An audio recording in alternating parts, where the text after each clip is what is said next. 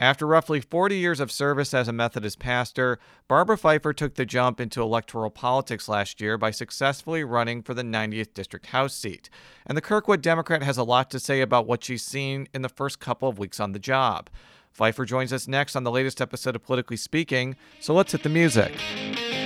This is the Politically Speaking podcast, the definitive show about Missouri politics. It's a little complicated in Bolivar because there is a Parsons family there. But we also knew that it was important to make sure that, that we got to where we needed to go. You know, if you walk in a room and you're getting ready to make a decision and everybody in the room looks like you, you need to stop. And right now, what happens in the United States Senate is as critical as anywhere else in the country. I really want the state to succeed. Well, we want everybody to uh, know that we're all working together. I just worked hard to try to build my name where I didn't have the money. And welcome to Politically Speaking. I'm your host, St. Louis Public Radio political correspondent Jason Rosenbaum. Joining me as my special t- guest today, she is the state representative for the 90th State House District. Our special guest is Barbara Phifer. Thank you very much for joining me today. Um, before we get into your life story and some of the issues that you'll be tackling, could you just let our listeners know what your district encompasses? Like what cities in St. Louis County are in the 90th district? Well, thank you. And I just want to say I'm very delighted to be with you today. My district is inside of 270 encompasses Kirkwood and Glendale. It encompasses parts of Warson Woods and Sunset Hills and a tiny bit of Webster Groves as well. Tell us a little bit about yourself. You have a really interesting uh, professional background when it comes to state a state legislator. I think we were joking on the phone that you were like Raphael Warnock before Raphael Warnock got elected, basically. So, uh, explain a little bit about yourself. That's right. Um, I have fairly recently retired after more than 40 years as a United Methodist pastor. And uh, what makes that a little bit unusual is pastor for 40 years and being a woman. I started seminary in the late 1970s, graduated in 1980. Um, in my particular de- denomination, I was the first woman who was ordained who served as the pastor of a local church um, in it, it, the judicatory called a conference. So the eastern half of Missouri. Um, when I began ministry, there really were literally a handful of us that were finishing seminary. Um, the, the, trajectory then was typically to work in Christian education in a large suburban church, basically St. Louis. Um, I disqualified myself from doing that very purposely. Um, I was not an education major in my undergraduate degree, and I took only the one obligatory Christian education course it, that's I had in seminary. So I, I couldn't serve as a Christian educator, and the bishop very reluctantly put me into uh, the position of pastoring a local church. From looking at your biography, not only have you been a pastor in places around Missouri, but you also were a pastor in Uruguay as well. Can you talk a little bit about that? Right. Um, I went to Uruguay in 1983 and was there until 1988. Um, I began actually in Argentina uh, in August of 83 doing language study. That was right after the end of the Falkland Islands War. And if anybody's watched The Crown, they will remember the Falkland Islands War or um, learn about it if they were too young to remember it. Um, and part of the fallout of the UK um, basically winning that war is that the military regime in Argentina uh, lost all of its credibility. Uh, and I, we were there about 11 months afterwards doing language study in Rosario, Argentina. So I was there for that whole um, political campaign as they were coming out of the, the military dictatorship. And, you know, Argentina had about 30,000 people that, quote, disappeared. They were murdered by the military regime. And then in December of 83, um, my family and I moved to Montevideo, Uruguay, which was at that time still um, under a military regime. And in September of 83, um, there had been a, a, hunger strike by a Methodist pastor and a, a Catholic priest um, that people heard about and they began to, to, to come to the apartment where the hunger strike was taking place. And um, first there were tens, then hundreds and thousands, then tens of thousands of people. And, and that hunger strike, just a couple months before we arrived, then became the impetus to push the military regime for elections. So I was there through those 15 months of um, beginning a political opposition to a military regime and uh, then the elections.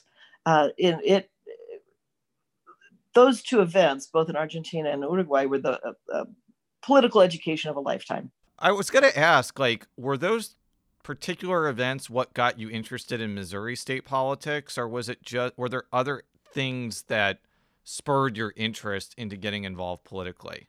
Uh, well, I think life is complex. that's a complex question. Certainly, um, those five years made me reflect very, very differently on, on the nature of democracy than I, my experience would have been if I'd stayed here at home. Uh, the other thing is um, the Methodist Church in, in Uruguay is, is vanishingly small, but has been critically important on that that um, road towards democracy.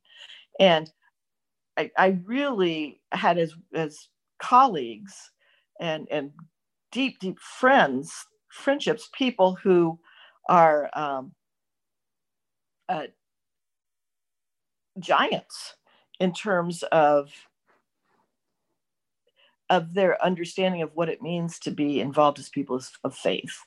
Um, the person who had the took part in this hunger strike had been um, a political prisoner, tortured, and he's a good friend of mine my best friends um, who who are also part of of, of the church.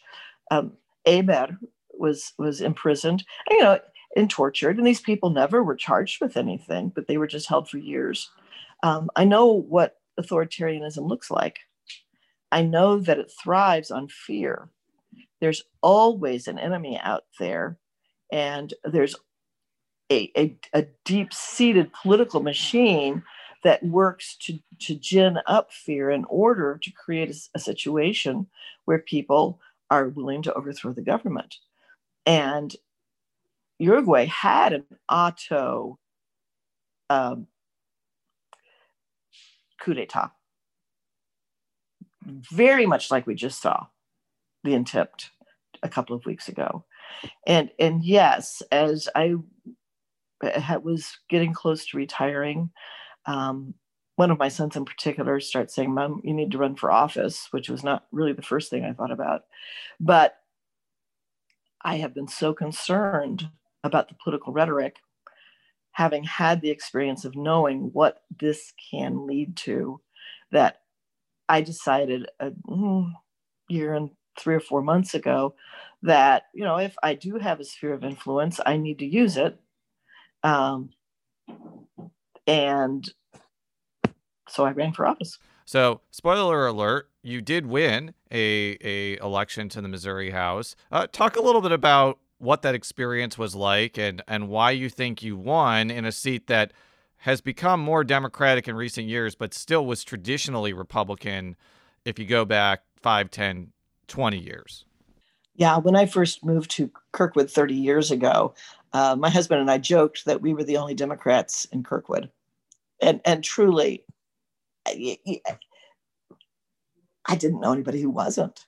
Um, I have a good friend who says I was the first Democrat he ever knew, uh, and Deb Lavender has just done a fabulous job, and Jane Bogetto, because Jane uh, was also state legislator.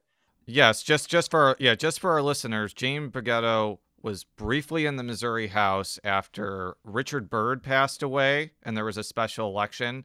And uh, she took over that seat. She eventually lost to Rick Stream, though, I think, when the next election came out. But continue. Yes. But, um, you know, J- Jane created other possibilities uh, that somebody who's a Democrat could one could run. Deb worked very, very hard. She's done a fab, fantastic job, and um, you know, COVID turned everything upside down in terms of what running for office, especially first time, looked like in this election cycle. Uh, the opportunities simply to get out and, and get to know people were much more limited than they would usually be. Um, I personally think that Deb publicly endorsing me was absolutely critical for me to win. Um, it was also an odd year for the Republicans in a sense. Uh, Rick Perry had um, decided to run, and he ran against me in the primary. And neither one of us had primary opponents, but I had quite a few more votes than he did. I do not know why this happened, but um, within 10 days of the primary, he dropped out of the race. So then the uh, Republican Party uh, approached somebody else and she ran against me. So there were also, I think, factors within the Republican Party that uh, made a difference for me. Let's talk about your first couple of weeks in the Missouri House because they've been extremely eventful. You were sworn in on the day of the insurrection in the US Capitol, which you alluded to earlier. Talk a little bit about like what those first days were like, because I think for a lot of first time legislators, uh, they're going to be days that I don't think they're ever going to forget. Well, certainly the first day was quite surreal. Uh, we were quite literally being sworn in as the insurrectionists were piling into the US Capitol and that melee was going on. So, and at the same time, there were news reports that there had been a breach of the Capitol in Kansas. There were uh, protesters outside of the Missouri State Capitol who, um, so far as I know, were peaceful, but they were certainly part of the same group of people uh, under the, the, their broad banner of, of Stop the Steal. Uh, so a lot of concerns. And uh, I, I remember thinking to myself, well, I will never forget the date that I was first sworn in because this really truly is a day that's going to live in infamy for the United States. Um, now, there were some real heroes that day as well, but um,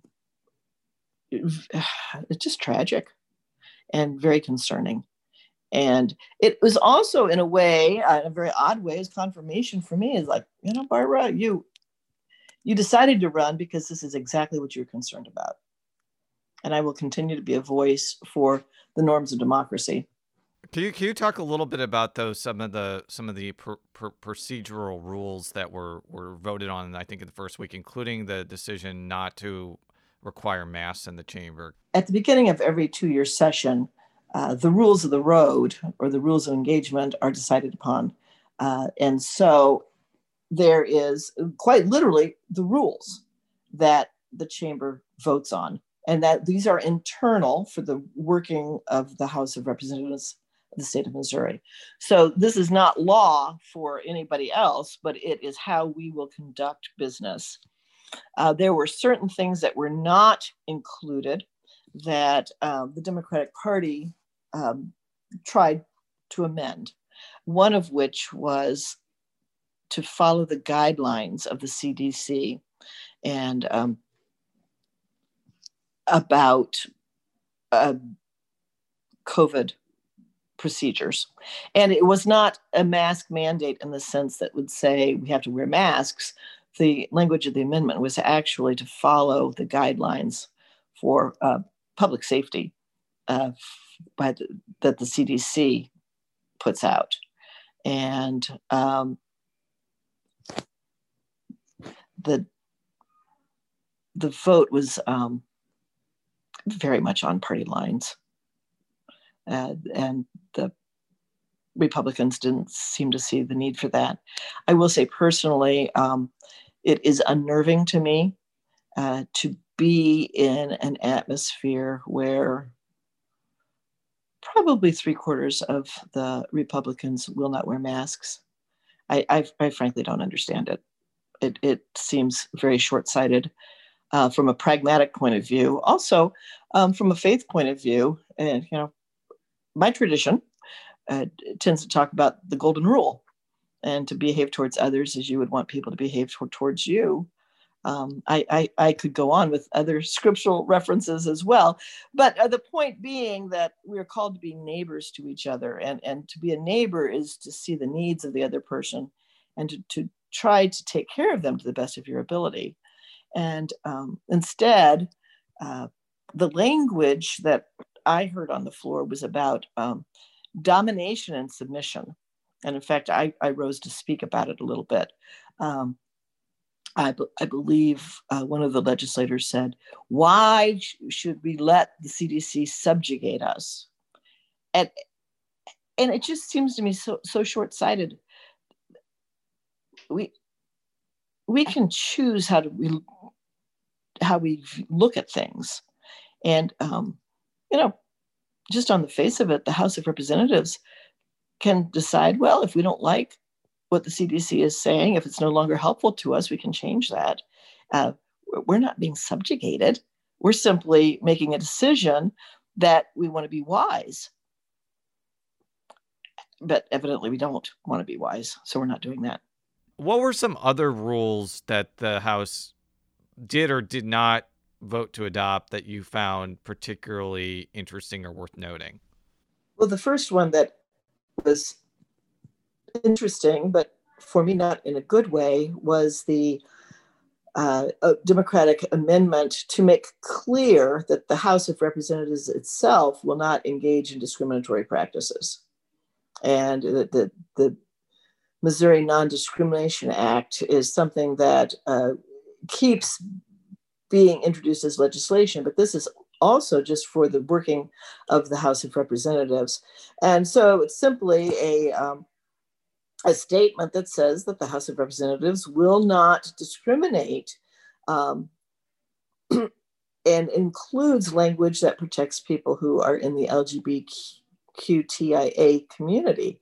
And um, again, it was um, voted down along party lines. And I, I,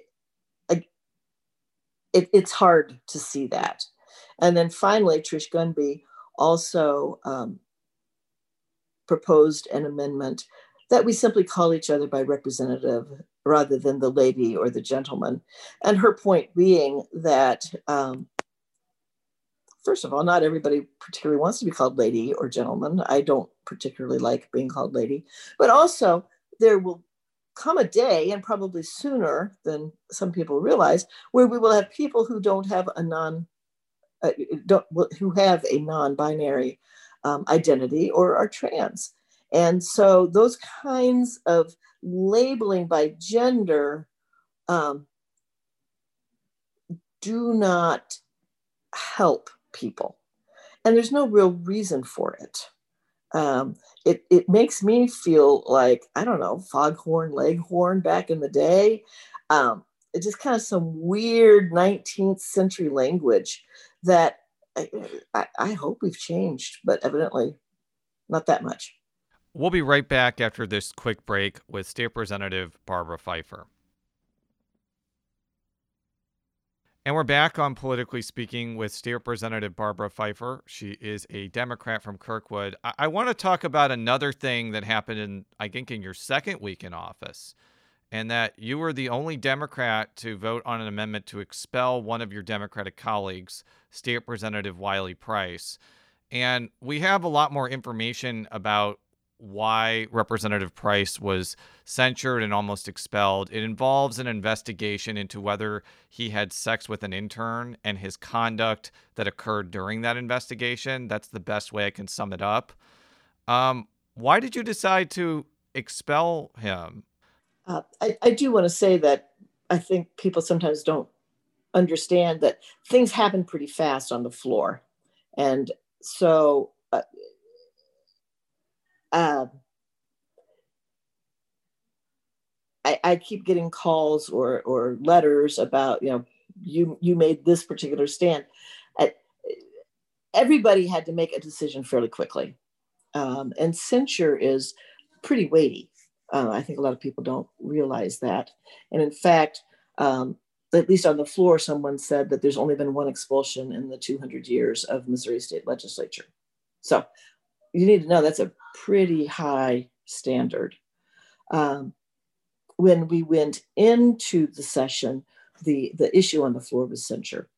And then there was this uh, proposed amendment to expel. Um, I take very seriously the will of the people in a district. If you, you vote to expel, you're basically nullifying the, the representation of people in that district. But as I thought about it, um, there, there were several factors. Uh, the question of whether or not Representative Price had a sexual relationship with the intern, in essence, was was off the table for me because both Representative Price and the intern said that they did not have a sexual relationship.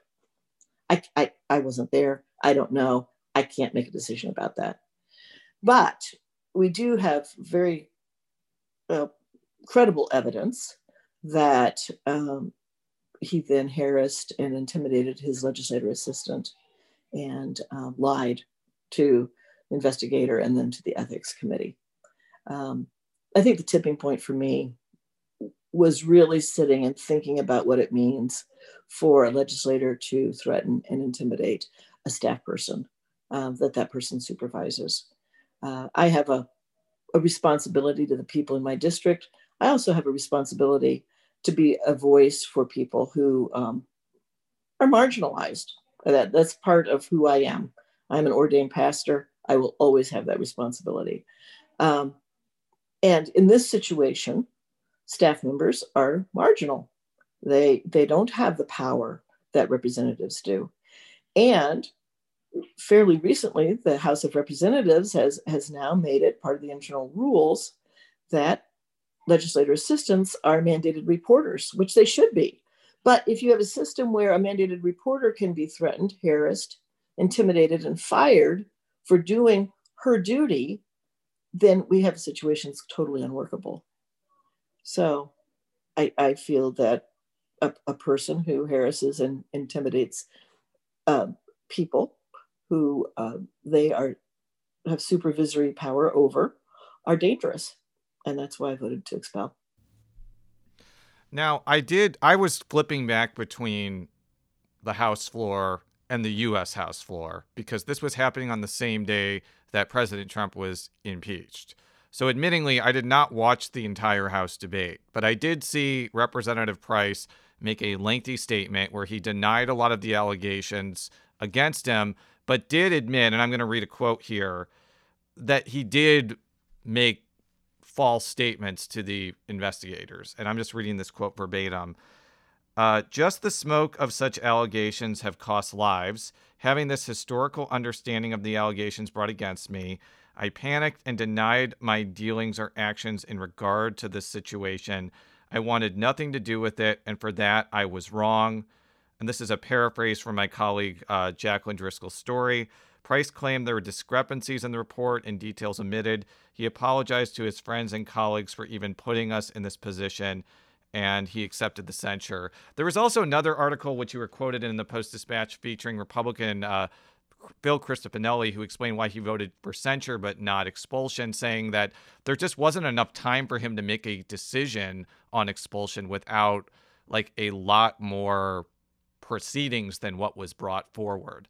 So I know that's a lot of information to dump on you to respond to, but like, what did you make of Representative Price's lengthy statement, and what did you make of some of your colleagues who said censure was okay, but we needed more time and more consideration before we talked about expulsion?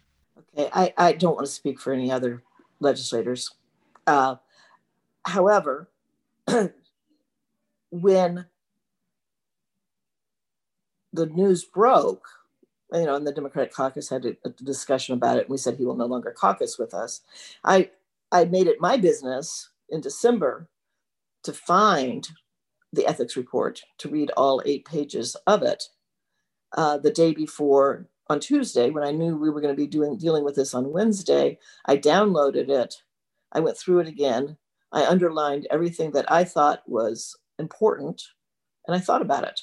So even though expulsion wasn't on the table, I did feel prepared to make a decision. Um, I, I really, I, I don't want to parse what Representative Price said. I used the information on the ethics report. I, that's all I have. I was not in the room. It was a bipartisan report. There were five Republicans and five Democrats. I have to trust their findings. So, you know, the um, amendment to expel failed, and I voted for censure. And I'm, I feel at peace about that vote. Uh, censure is not a light thing. It's it's it's a it's pretty substantial, as a matter of fact. In fact, most people resign rather than deal with the censure. I, I want to shift gears to some of your general policy goals and expectations. Uh, from talking with you before uh, we press record, you're going to be on several committees dealing with higher education, public safety, and, and, and, and an administrative like committee that could deal with like feral hogs. Uh, give me some of your, your general expectations and, and goals through serving on these committees. Um, I want to uh, put feral hogs aside just for a moment, uh, although that is important in certain parts of our, our state. Uh, I am going to be serving on, as you said, higher education, which is very exciting to me. Meramec Community College is about one mile from my house, it's squarely in my district. Uh, Meramec is a fabulous community college. We have a wonderful system in the St. Louis area. And um, really, I think Missouri, that's one of the shining lights in Missouri. We make higher education available across the state, and we need to continue to do that. I also have a personal interest um, in this uh, committee. My father was a professor for many, many years at the University of Missouri Columbia. I went through high school there. Uh, Dad was also involved with the Extension Division. So I'm very aware of the kind of outreach that the university system does uh, through the extension division, and, and it's fabulous. I want to continue to make sure that we uh, are strong in our higher education in Missouri. Uh, public safety, uh, it's a little unclear to me exactly what we will be doing. The Speaker of the House also has a special committee, so we'll be divvying up responsibilities. I um, am concerned about the level of training that we have in the state.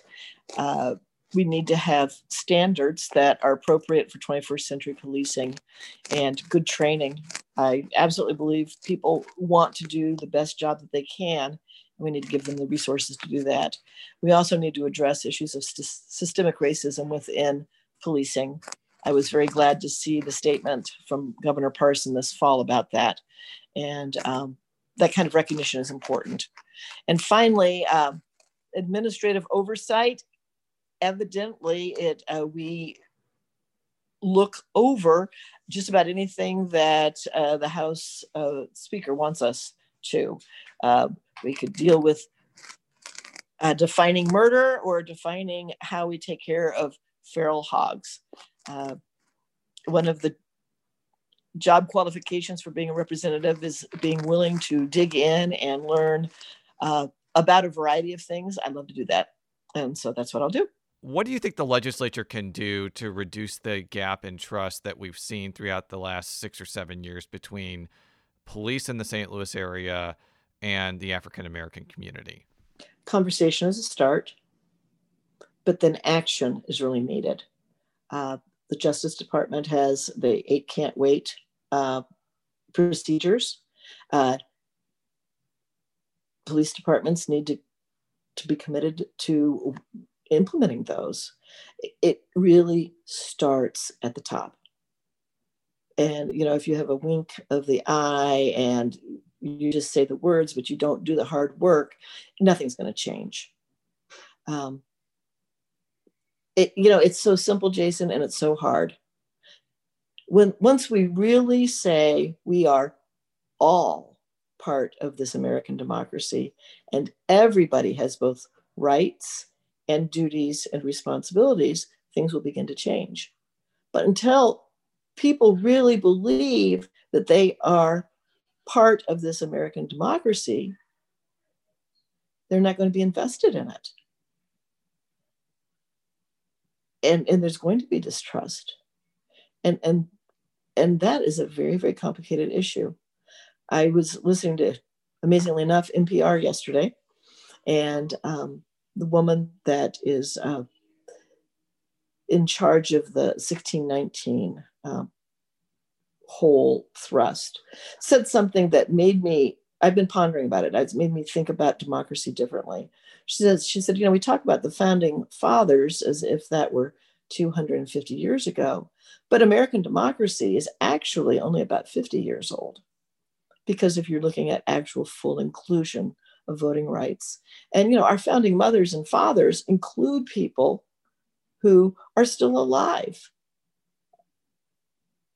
And she's absolutely right and I feel a little foolish that I've never really thought of it in that way. We talk about civil rights, but we're actually talking about what democracy means. And I believe that we are still working on becoming a functioning democracy here in Missouri. Uh, that includes people in the LGBTQIA community as well.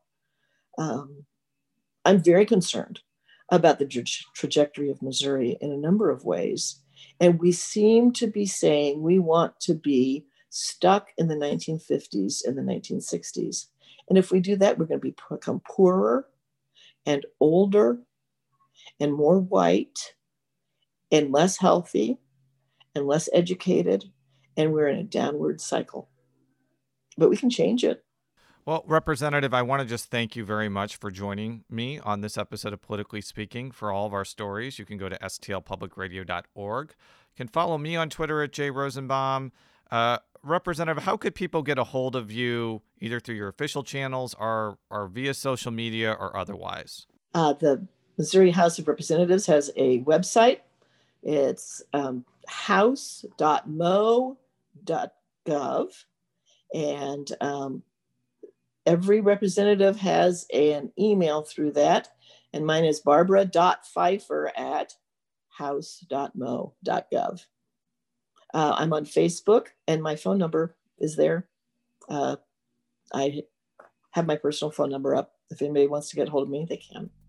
Thank you very much. And until next time, so long.